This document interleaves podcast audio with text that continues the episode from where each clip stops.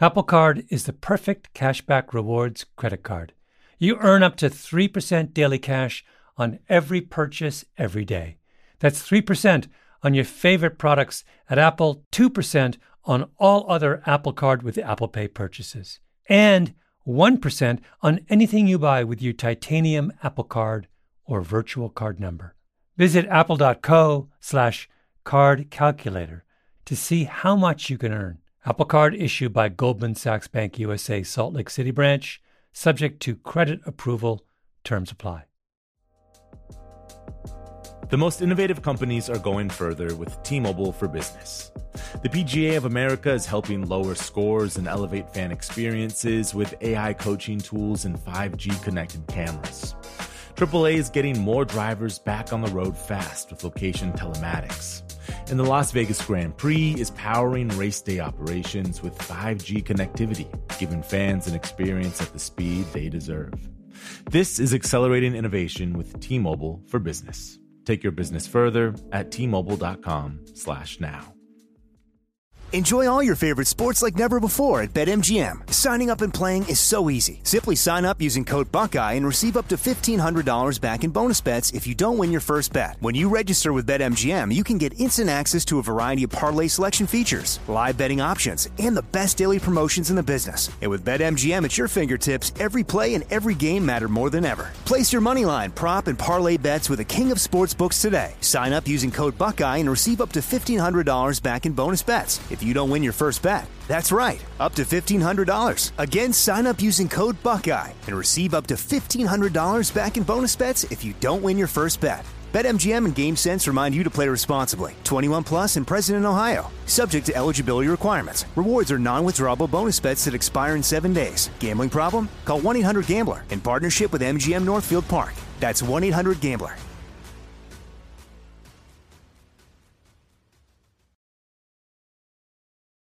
So one, one, one thing that, that chapter one is about is the fact that if a lobster is defeated in a dominance battle, you can give it essentially antidepressants and it will fight again. There's a Canadian, like me, my age almost exactly, who teaches my favorite subject, psychology, at my alma mater, the University of Toronto. His name is Jordan Peterson. If you want to understand a complex nervous system, it's a good idea to understand a simple one first and then sort of elaborate upwards. And it turns out that serotonin governs status, emotional regulation, and posture in lobsters just like it does in human beings. And so that would just blew me away. He wrote a very provocative self help book called 12 Rules for Life. Rule number one stand up straight with your shoulders back. Rule number two treat yourself like someone you are responsible for helping. Rule number 12 pat a cat when you encounter one on the street. Peterson's book was a sensation, and soon all kinds of other people were doing 12 rules. Like the economist Tyler Cowen, whose blog Marginal Revolution is the first thing I read every morning. I particularly like Cowen's rule number seven learn how to learn from those who offend you. Every time you turn a corner, 12 rules. The columnist Megan McArdle. Rule number three always order one extra dish at a restaurant, an unfamiliar one. You might like it, which would be splendid. If you don't like it, all you lost was a couple of bucks. The exercise of curiosity requires a risk, a sacrifice, a commitment. I love that. Also, McArdle's rule number 12 always make more dinner rolls than you think you can eat. For some reason, dinner rolls loom much larger in our imaginations than in our stomachs. Whoa, Megan McArdle makes her own dinner rolls. Everybody's doing 12 rolls. Wait, I'm jealous. My name is Malcolm Gladwell. You're listening to Revisionist History, my podcast about things overlooked and misunderstood. This episode is about Malcolm Gladwell's 12 Rules for Living, my guiding principles, my wisdom distilled. Except, thought about this for like a month and I realized I don't have 12 rules. I just don't. I mean, I have rules, like the fact that I only drink five liquids ever water, tea, red wine, espresso, and milk in some combination. But that's not a rule for living. It's just pointlessly provocative self denial, the least attractive part of my personality. If you want a cocktail, you should have a cocktail. I only have one rule pull the goalie.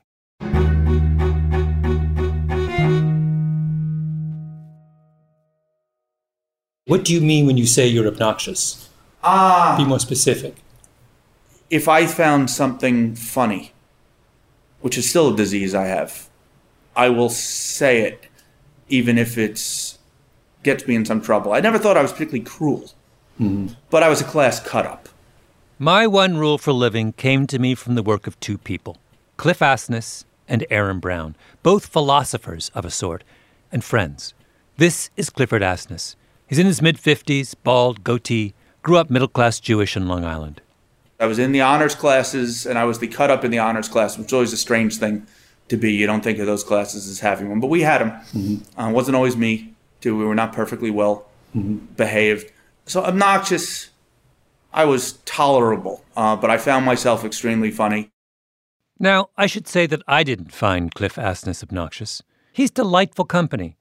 Instead, I suspect he is what psychologists call disagreeable. Short digression. Psychologists believe that human personality can be assessed along five dimensions extroversion, conscientiousness, neuroticism, openness to experience, and finally, agreeableness. My sense of Cliff Asness, he's at the low end of that last trait, number five. He's low agreeable, disagreeable, which is not the same as obnoxious. It's rather the quality of not being dependent on or particularly interested in the approval of others. When I went to interview Cliff Asness in Manhattan, I turned on my digital recorder and discovered that my memory flashcard was full.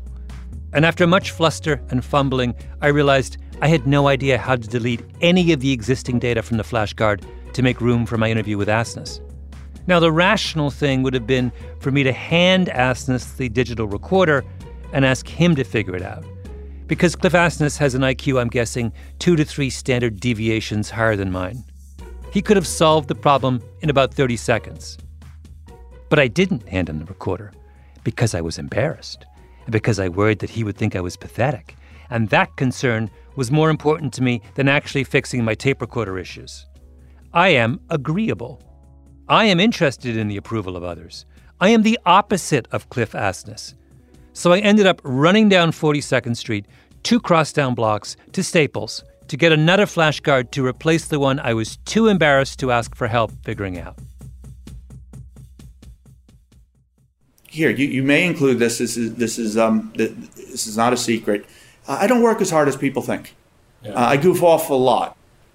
Cliff Asness likes puzzles, games, problems that engage the imagination. I have been caught several times playing internet chess in my office when people, when I say caught, I'm the senior guy at the firm. I don't I don't I don't quit over this. But yeah. people come in and I'm like, yeah, I got to beat this guy. Hold on, or or lose. I'm not a great chess player. He doesn't play conventional chess. He plays one minute chess, known as bullet chess. If you're curious, this is what a typical bullet match sounds like. Ah. it's like Einstein playing ping pong. By the way, when Asness says, I'm the senior guy at the firm. He's referring to the fact that he heads a company called AQR Capital, Applied Quantitative Research, a hedge fund with $225 billion under management. Which brings me to philosopher number two, the second architect of the goalie principle, Cliff Asness's friend, Aaron Brown. If we were to create a disagreeableness scale where zero is like a golden retriever and 10 is Mr. Spock. Cliff Asness would be a solid 7. Aaron Brown is an 8, maybe even an 8.5. Brown is a member of the tribe of mathematically minded finance guys known as quants. The Wall Street quants used to gather after work at the Odeon restaurant in downtown Manhattan to talk about Gaussian probability in the bond market. Yeah, so there's different definitions of quant. So remember, quant is an insult invented in the mid 90s that became adopted as a you know point of pride. Aaron Brown is a big guy, beard, impassive demeanor. When I met him, I was reminded of my favorite joke about engineers. The optimist sees the glass as half full. The pessimist sees the glass as half empty. The engineer wonders why the glass is twice as large as it needs to be. Brown grew up in Seattle. His mom had a master's in chemistry. His dad had a PhD in physics. Did a lot of unconventional work for the Air Force. Like the time he inherited a strange contraption. The Air Force had given this guy like $2 million over 10 years to build some machine. And they didn't know what it was supposed to do, but they knew he was really smart. And then he killed himself. And so the Air Force said, Is there anybody who wants this machine who can figure out what it does and fix it? And my dad said, Sure, I'll take it. And he had it in our basement. A tortured genius builds a sinister contraption with millions of dollars of secret Pentagon money. The man mysteriously commits suicide. The Air Force says, Who wants the machine? Aaron Brown's dad says, Over here, over here. He puts it in his basement and says to his teenage son, Aaron, Hey, take a look if you want, like it's a box of Legos. This is how you raise a child to be an 8.5. What was the machine? It was just this huge machine. I, I, stared at that thing for hours and hours. I couldn't have tubes and wires and this and that. Um, and you turned it on, and it did kind of, you know, lights would light up and do interesting things, but we never figured out what it was intended to do. His, note, his notes were indecipherable, and he burned some of them. So either he was the guy who invented like the universal wonder machine and, and whatever, or he was just some crazy guy who liked to put wires together. Maybe it was that was that what's the thing from that movie from Back to the Future, the flat the flux capacitor? Yeah, what's flux the, capacitor, yes. yes, that's right. Yeah, maybe he didn't maybe he teleported himself to, to some other civilization or something. When Aaron Brown was a teenager, Seattle was in the midst of a deep recession. All around him people are losing their jobs. He decides he needs a marketable skill. He teaches himself poker and finds a big money game in the basement of a local tavern. And I figured out two really important things. I was much better than these guys. I could easily win money consistently. And they let me win it and walk out with it. You know, kid comes in, plays, walks out. So that's like epiphany for me. That says, okay. You're how old? 14. But I was a shy kid. This took every ounce of courage I possessed to walk in there. You know, there are people who could have done this and it wouldn't have been a big deal. But for me, it was like the most traumatic event in my life. But when I walked out, I said, okay, I never have to worry about getting a meal, you know, having a place to stay because you can always find a poker game. Did you, um, did, you, did you pay your way through Harvard with poker? Yes. Aaron Brown ends up on Wall Street, then goes to work for Cliff Asness at AQR Capital. Of course, a match made in heaven. Do you guys think the same way? Do you have differences in the way you approach problems? Well, the massive difference, and the reason he has billions of dollars and I have a comfortable living he cares far more. He gets literally physically angry when things don't work and, and they lose money. I'd rather work on an interesting problem than a profitable problem. Now, what do these two do, aside from making money, of course? They do thought experiments. Write them up and post them online on something called SSRN, the Social Science Research Network. In my opinion, the greatest website on the internet. It's a place where anyone, anyone, can post any kind of paper or research or argument, and every article posted is then ranked according to its popularity. As I'm writing this, there are 798,745 papers on SSRN. I don't know if you remember, back at the beginning of this season, an episode called Divide and Conquer. I talked about my love of law review articles. Well, where do you think I read law review articles? Not in law reviews. Are you kidding? Why would I wait two years for some dusty publication to put something out? I read them on SSRN because that's where everyone posts their articles the minute they finish. In Manhattan, for years, the most important source of gossip was page six of the New York Post. SSRN is page six for dorks. So, not long ago, I'm on SSRN, poking around, and lo and behold, what is the number one ranked paper at the time? Pulling the Goalie Hockey and Investment Implications by Clifford Asness and Aaron Brown. I thought I didn't have any rules for living. I was wrong. Pulling the goaltender down three. So really giving a big advantage on the power play with possession firmly established. Here's the issue. You're playing hockey, your team is down by one goal late in the game. The coach of the losing team typically removes his own goalie and substitutes in an extra attacker. So instead of having five offensive players and a goalie guarding the net, he now has six offensive players and no one guarding his net. Throws it down into the open net. That'll make him pay for it. A shorthanded goal. It's a trade off. Pulling your goalie makes it easier for the other team to score and put the game even further out of reach. But at the same time, your extra attacker increases your chances of scoring a goal and tying the game. Now, if you watch hockey, you know that coaches typically pull the goalie with a minute or a minute and a half left in the game. But that's just hockey tradition. It's not based on data. When exactly should you pull the goalie? Tell me the genesis of this paper that I love so much. Okay. Uh, well, Cliff and I talk a lot about sort of quant sports stuff.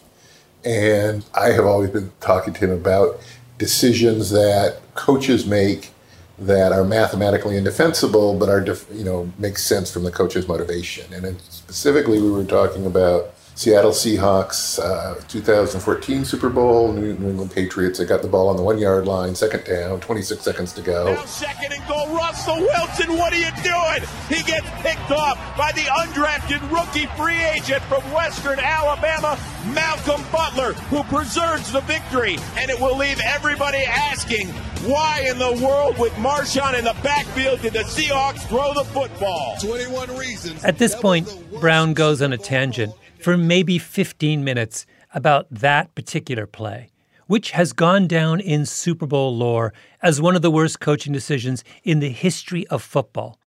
But Brown convinces me that, in fact, it was the right call, the rational call, and I would explain his logic to you, except that we have much bigger fish to fry. Anyway, talk turns to pulling the goalie in hockey, and Cliff says to Aaron, Oh, I've done some work on this already. It's probably six, seven years ago, uh, five, six years ago. I wrote this model in Excel uh, out of pure personal interest. I thought I had a neat way to think about the problem. Um, and essentially, it was it's really hard to think about with five minutes left. But with 10 seconds left, it's really easy to think about. Cliff shared his calculations with Aaron Brown. Aaron made them better and built a beautiful computer model. And their conclusion was a team down by one goal should pull its goalie with 5 minutes and 40 seconds left in the game. And a team down by two goals should pull its goalie with 11 minutes and 40 seconds left. 11 minutes and 40 seconds with an undefended goal. No one in all of hockey pulls their goalie with that much time left.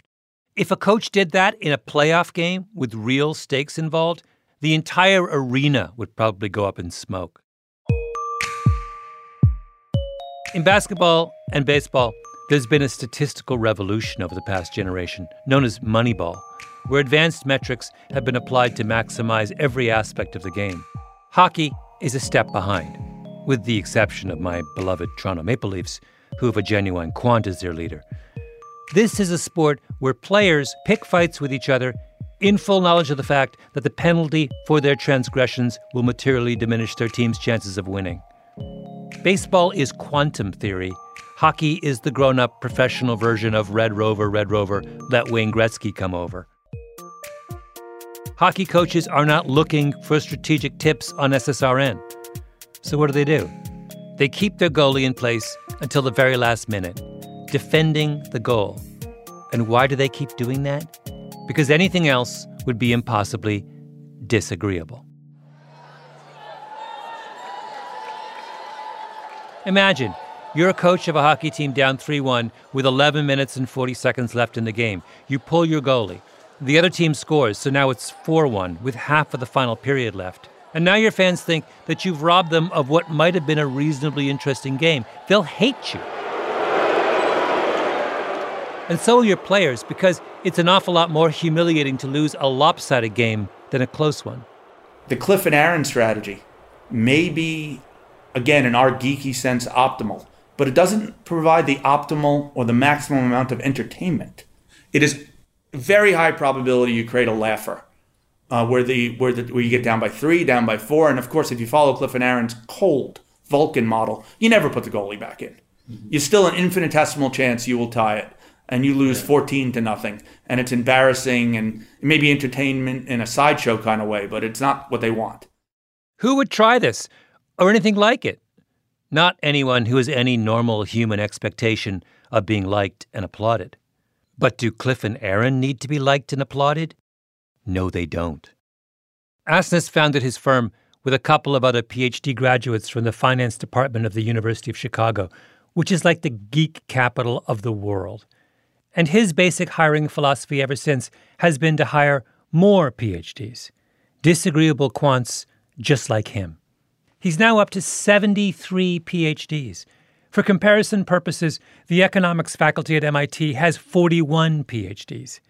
He's at 1.780x MIT and counting. Now, does he need that many PhDs? I have no idea.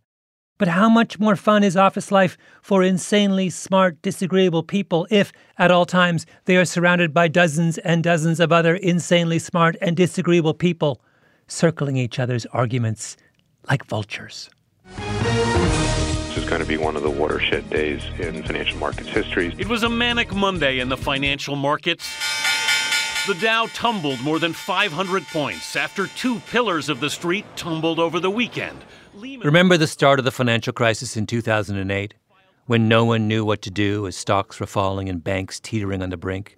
And everyone was running around screaming for the Secretary of the Treasury to do something? Aaron Brown told me that if he had been Treasury Secretary, he would have done nothing. In fact, he would have gone on vacation for a few months because the truth was no one knew what to do. And when no one knows what to do, Aaron Brown says the rational thing is to wait until you have the data you need before you start throwing around trillions of dollars in bailout money. This is exactly the kind of thing that someone with a disagreeable score of 8.5 would say. In times of panic, the agreeable Treasury Secretary would want to be a calming presence, to project stability and wisdom, to have others look at him and nod approvingly and murmur something about the importance of a firm hand at the tiller. But not Aaron Brown. He doesn't care about Wall Street's feelings. He cares about the trillion dollars. People would be calling for his head. He would be poolside in Boca browsing SSRN on his Blackberry. Oh man, how great if we could all be as disagreeable as Cliff and Aaron.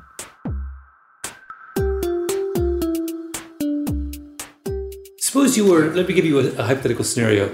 You have a plucky young team, and inexplicably you have ended up in the Stanley Cup finals, and you're up against, you know, one of the great Pittsburgh Penguin teams of the last couple of years. Uh-huh.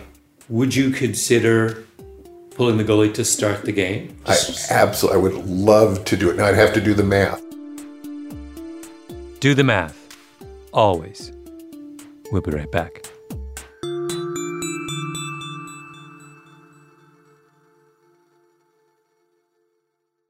Apple Card is the perfect cashback rewards credit card. You earn up to 3% daily cash on every purchase every day. That's 3% on your favorite products at Apple, 2% on all other Apple Card with Apple Pay purchases, and 1% on anything you buy with your titanium Apple Card or virtual card number.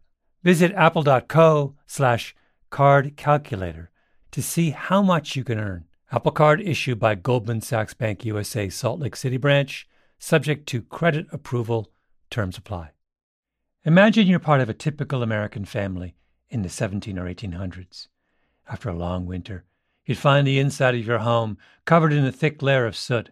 Your kerosene lamps and your coal or wood heating system would have rendered your home in desperate need of a vigorous cleaning. And thus began the annual ritual of spring cleaning, which also included the very important job of changing out your smelly straw mattress. And while your current mattress most likely isn't made of straw, there's still a good chance it needs replacing. You deserve a Saatva luxury mattress. Saatvas are meticulously handcrafted and include all the luxury features you'd expect from a high end mattress. But because they're sold online, they cost a fraction of the price of retail. What's more, Saatva will set up your mattress in the room of your choice and take your old one at no extra charge. After all, you've got enough work ahead of you with all that spring cleaning to do. And now, save $200 on $1,000 or more at saatva.com slash Gladwell. That's S-A-A-T-V-A dot com slash Gladwell. The most innovative companies are going further with T-Mobile for Business. The PGA of America is helping lower scores and elevate fan experiences with AI coaching tools and 5G connected cameras. AAA is getting more drivers back on the road fast with location telematics. And the Las Vegas Grand Prix is powering race day operations with 5G connectivity, giving fans an experience at the speed they deserve. This is accelerating innovation with T-Mobile for Business. Take your business further at tmobile.com slash now. A few years ago, a movie came out called No Good Deed, starring Taraji P. Henson as a woman named Terry and the ridiculously handsome Idris Elba as Colin. No Good Deed is a home invasion movie, and home invasion movies are of a piece with pulling the goalie. They are meditations on disagreeableness. Not to get pretentious, but both goalie pulling and the home invasion genre are versions of the canonical story of God commanding Abraham to kill his son Isaac. Soren Kierkegaard wrote about it in Fear and Trembling. God commands Abraham to sacrifice his son Isaac to demonstrate his loyalty. And the rational thing is for Abraham to obey God, because if God is all powerful, then Abraham's future and the future of his family depend on being in God's good graces. But how can he look his son in the eye and then kill him? It's a disagreeableness test. How much will you let the thought of what others think of you and what you think of yourself get in the way of doing what is right in the eyes of God? On the one side is fear, on the other, trembling. This is exactly what goes on in home invasion movies. Absolutely. That's Aimee Lagos, who wrote No Good Deed. To me, that's at the core of why these movies are interesting to people, why the home invasion genre, you know, it's an actual genre at this point, you know, why it, it, it persists. I called Lagos up after the revisionist history research team determined that No Good Deed was the most perfectly Kierkegaardian of all home invasion movies. It puts you in these incredibly morally ambiguous situations where the audience can see the direct path to success. So here's the premise of No Good Deed it's late on a Friday night, raining hard. Terry is at home with her two small children. Hey, girl. Okay, finish cutting The doorbell rings. plate and then come over here and eat, okay? It's Idris Elba. I'm sorry, I don't mean to bother you. I just lost control of my car and wrecked it. Are you alright? He says he's been in an accident. He forgot his cell phone. Can he come in and use her phone? She lets him in. Of course she does.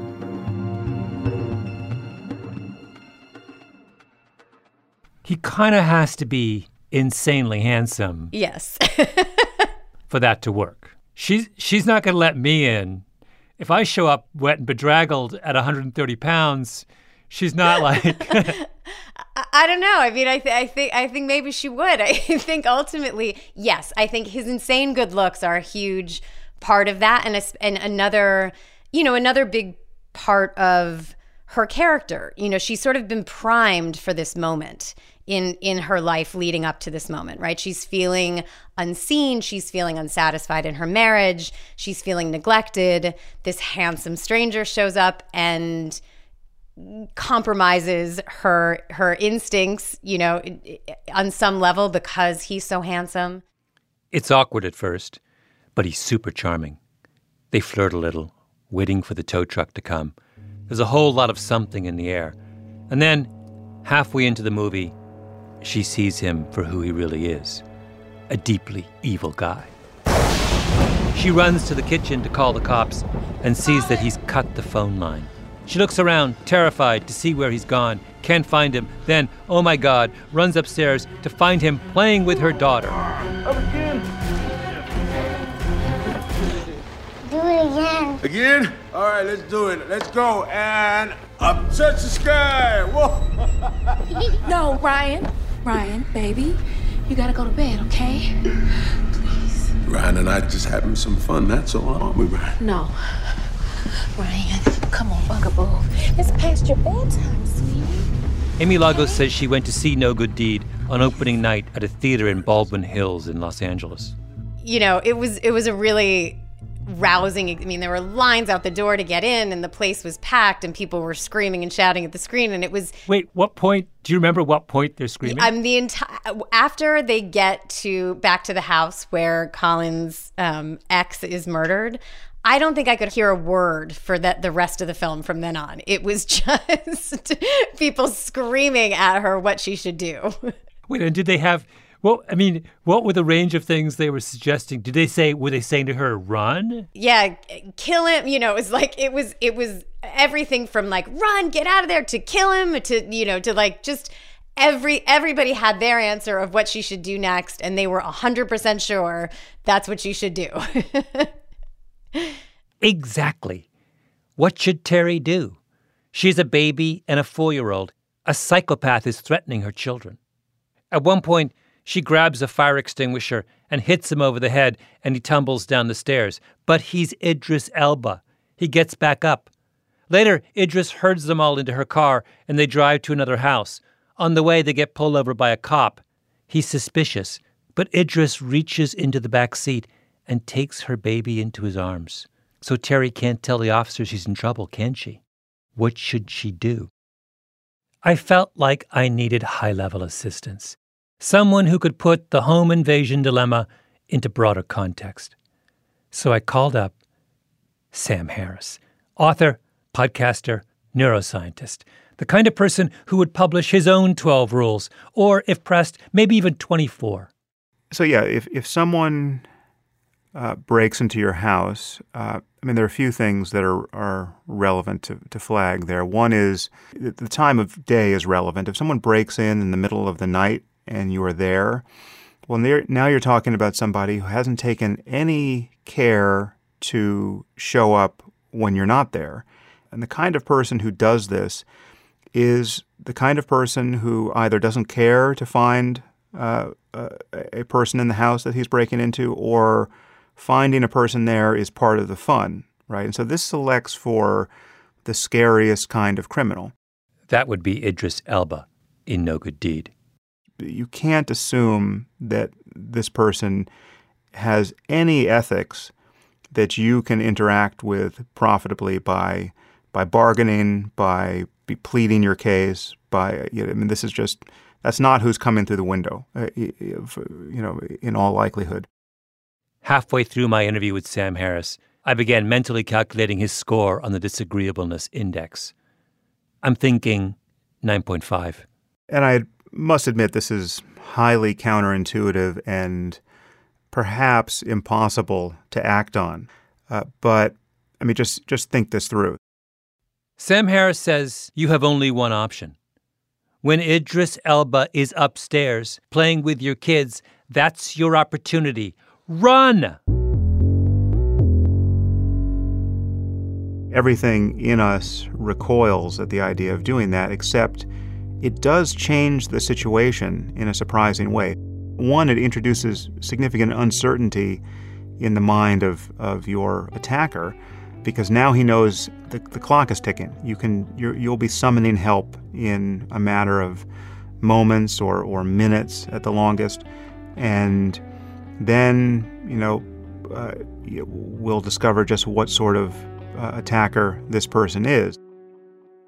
We'll discover just what sort of attacker this person is. Now, if your concern is that he's going, going to kill your child because you didn't follow instructions, well, then very likely this is the sort of person who is going to kill your child anyway, right? Or, and, and, and kill you as well. It's late in the third period. You're Taraji Henson. You're losing. Down by a goal to a psychopath. Now, running away carries a huge social cost and a real risk of an even more disastrous outcome. But at the same time, it increases your chances of winning from zero to something slightly greater than zero. Pull the goalie. That is a totally rational option and may, in fact, be the only rational option. But it's impossible, isn't it?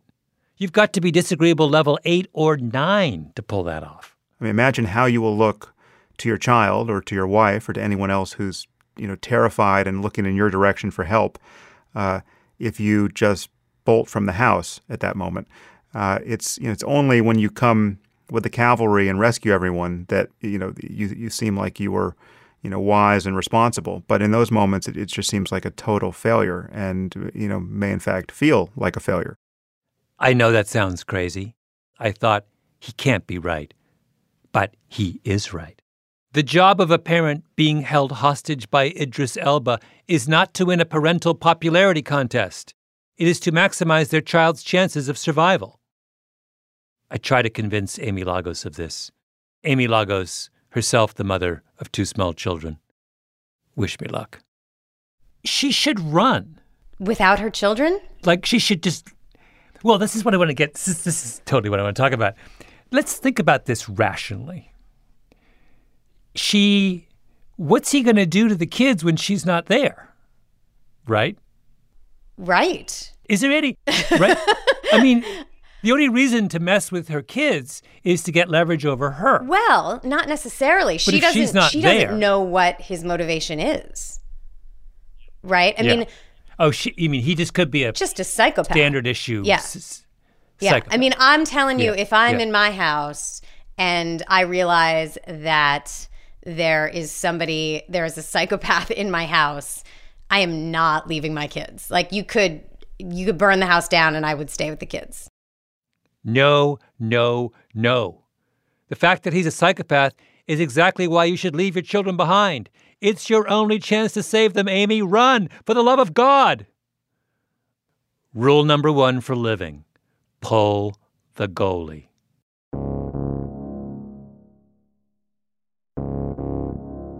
In common law, there's a principle called duty to retreat, which holds that a person being threatened has a duty to retreat to a place of safety, to exhaust all avenue of escape before they can justifiably use force in self defense. In the past several years, though, about half of American states have passed stand your ground laws. Now, what's a stand your ground law? It's a law that effectively repeals duty to retreat. It says you don't need to exhaust all avenues of escape to claim self defense in a court of law. You can stand your ground, defend yourself, and the law will support that choice. Duty to retreat is a legal principle that gives people license to act disagreeably. I am not a coward if I cut and run at the first opportunity. I am, in fact, acting morally and responsibly. Stand Your Ground laws sanction the socially agreeable act.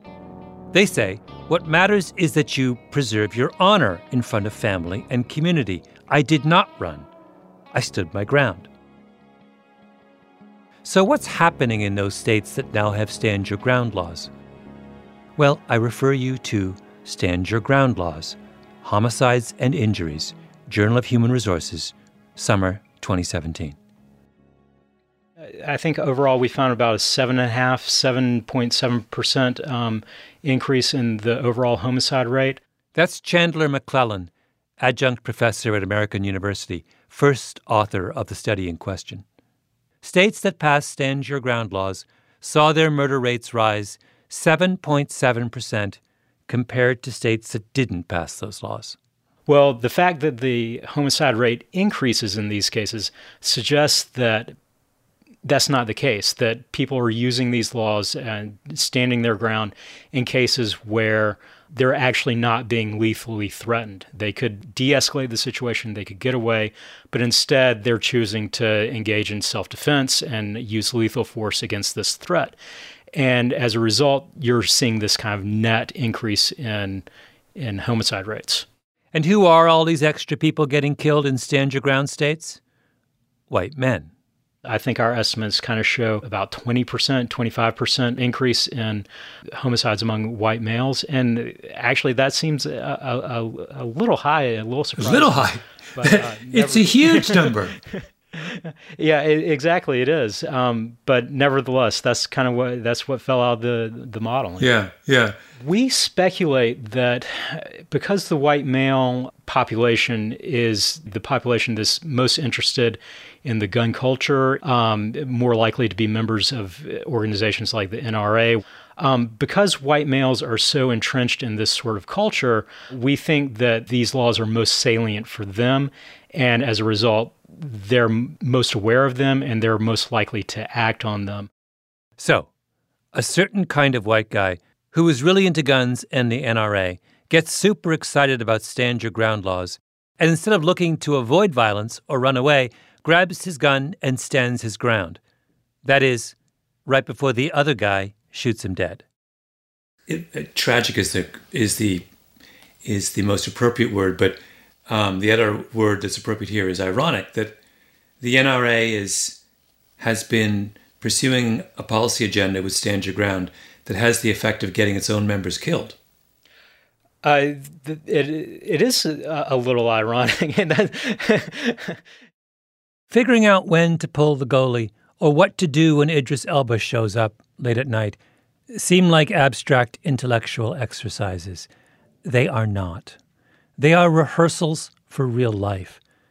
Because being disagreeable when you need to be disagreeable is hard, especially because the world around us, the crowd in the stands, the short sighted lawmakers, they encourage us to do the easy and agreeable thing, which gets us killed. Pull the goalie. I, I have an aunt, she's Australian, who once a year calls me to ask when she should convert her Aussie dollars to wherever she's going that year on vacation. Mm-hmm. For about 10 years, I explained, and Cynthia, you know, our, we do have views on currencies, but they're micro views. They're 51% chance of being right, let alone on a given day. Um, uh, so I, I'm loath to give this to you. And she'd always act like I knew the answer, I just refused to tell her. Year after year, his Australian aunt called, and Cliff refused to help her. Then, one day, Cliff Asness realized he didn't have to always be disagreeable. She'd say, When should I convert my, my Aussie dollars to Japanese yen? And I'd go, Not this, but next Thursday. And everyone was happy. Uh-huh. She, I, I was lauded for giving her the truth. Yeah. She was happy because she really feels she knows what she's doing. She never checks before or after. And I did not harm her one drop because nobody knows what day to do it, and she was always going to do it on some arbitrary day. I just picked the arbitrary day. Yeah. So yeah. there's a case of maybe it's suboptimal, but I picked a uh, a high EQ, if not IQ, yeah. s- solution. Well, you were protecting your reputation as opposed to your wit- her. I was winnings. just making my aunt not mad at me. He could be Cliff Asness, puller of goalies. He could also be Cliff Asness, dutiful nephew. Malcolm Gladwell's first rule for living: pull the goalie but be wise enough to know that disagreeableness is not a matter of temperament. It is a choice. By the way, I love that you take calls from your aunt about currency. Uh... and what did he say next? Anyone who's successful who won't take calls from their crazy aunt is, is no friend of mine. Malcolm Gladwell's second rule for living two down, ten to go.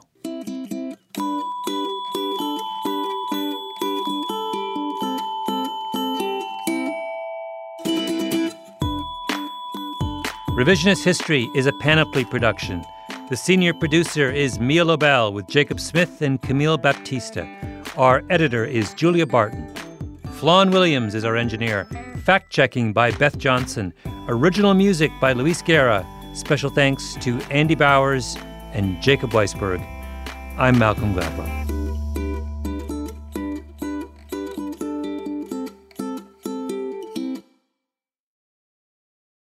What makes you a good poker player? Um, two things. Um, there's just the basic math and theory, which any well, I won't say anybody can learn, but if you're quiet, you can learn it. But the real thing that sets you apart is something I think you have to do. By traditional wisdom, you have to learn this in your teens while your brain is still forming, and you have to do it under intense sleep deprivation. So we do these 72 hour sessions with maybe a few power naps in between.